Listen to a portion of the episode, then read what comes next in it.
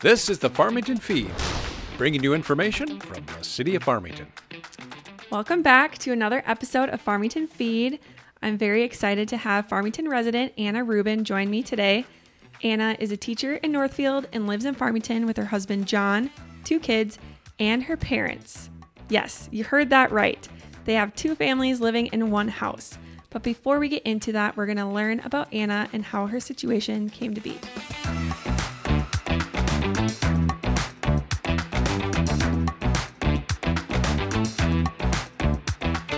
Thank you for joining me, Anna. Hi, thanks for having me. So, you mentioned that you and John are from Rochester and moved to Farmington in 2016. So, we originally moved to Farmington in 2016, and we had a smaller house um, down in South Farmington. So, what made you want to move to Farmington in the first place? It just really worked with our commutes. I am a teacher down in Northfield, like you said, and he works up in Inver Grove Heights. Okay. And then when we moved here, we just really started to love living here. Mm-hmm. And we knew Farmington was a great spot for us to be and to start raising our family. Can you tell us the story of how your family decided to all live together? Yes. So I will start. My parents were living in Rochester and we had had our first child, Layla. We had her in 2018. And then my parents were both retiring.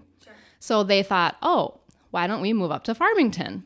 And side note, I'm an only child. So they kind of wanted to move by me and my growing family. Mm-hmm. And so they did buy a townhome in Farmington and moved up here in April of 2019.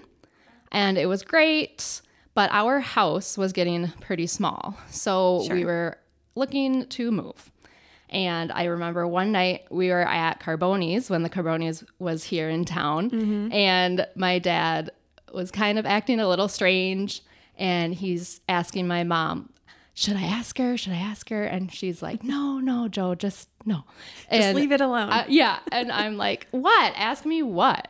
And he goes, would you ever consider communal living? Like we all buy a house together and we can live together and mm-hmm. help each other out and all of that. And I'm just like, no, no way. Like, I don't think that would be a good idea. Why did you think it wouldn't be good right away?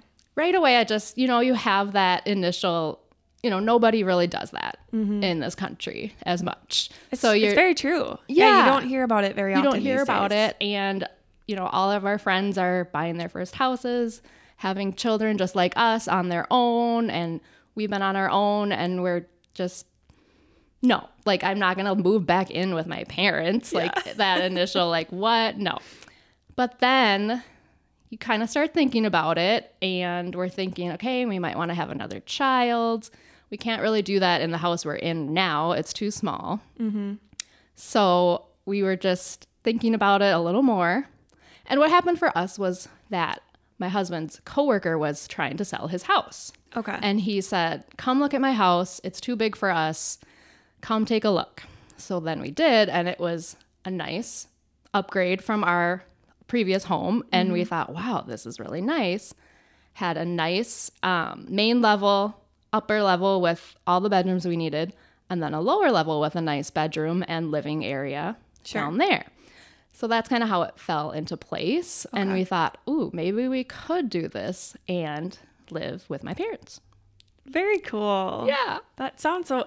I mean, it sounds so fun too. I mean, Yeah, it was them so exciting and fun. Yeah. And I've just I've always got along really well with my parents, just me and them and growing up as an only child. It's it just worked well for us. Yeah. And what was your husband? What was he thinking too at the time? He yeah, he was like, "Oh my gosh, I don't know. We really have to think about this." But he also gets along well with my parents mm-hmm. and financially it just it worked out. So we actually ended up buying a portion of the house and they bought the other portion. We can move into a bigger house earlier than we would have been able to if we mm-hmm. were just on our own. Yeah. And you said that you wanted more space too. So Exactly. Yeah. yeah. great. And it has a nice yard and just a really nice upgrade from our previous house. within this house, you know, whose space is whose? How does that work out? Yeah, so we've had to kind of navigate that.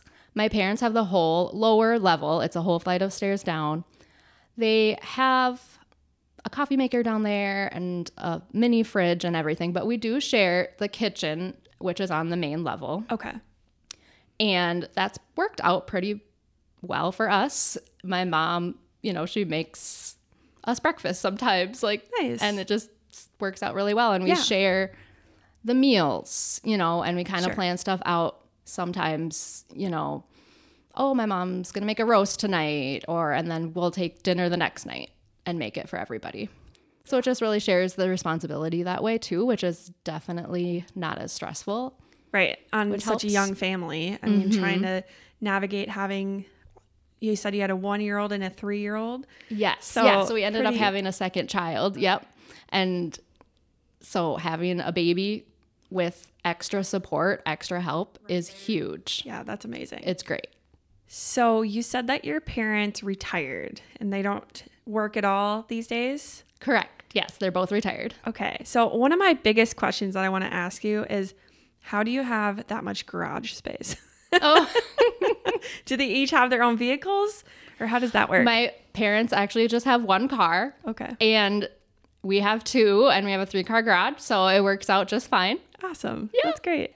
It seems like you all moved in together in 2020, right in the midst of the pandemic.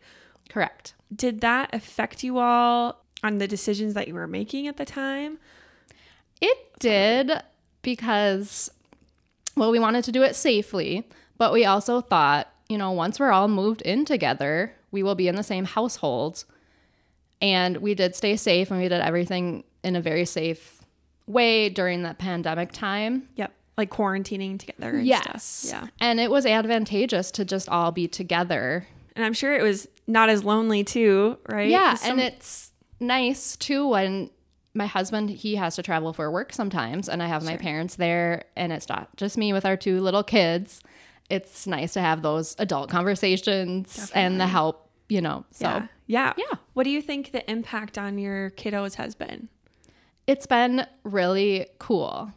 It's been awesome to see them interacting and my parents get to see them essentially grow up and see them every day and mom my daughter Layla calls my dad Bumpa and my mom Ema for grandma, I don't know. And it's just yeah, it's mm-hmm. awesome and then my dad also will hold the baby Alec, my son, a lot and get him Sure. to sleep and he's like the baby whisperer of the house for his naps and it's awesome. That's yeah. amazing. According to information from the Met Council and Census Bureau, there are nearly 24,000 people who live in Farmington. 33% are households in Farmington with married families with children. Farmington has been known as one of the youngest cities in Dakota County demographically. So, what advice do you have for families who might want to take the leap into intergenerational living? Or maybe those who don't have a choice someday? Yes, I would say you need to make sure that it's going to work and that your spouse is on board with that move. Just do what's best for your family. I also think, you know, there's kind of a stigma with it. And at first, I did feel a little embarrassed, but my advice is to not feel embarrassed. There's a lot of great benefits of our living situation, and I really love it. It seems like it. Yeah. That's great. Well, I'm really happy for you guys. Thanks. And thank you so much for coming in and talking about your your story and how you got to Farmington. yes, thank you so much for having me.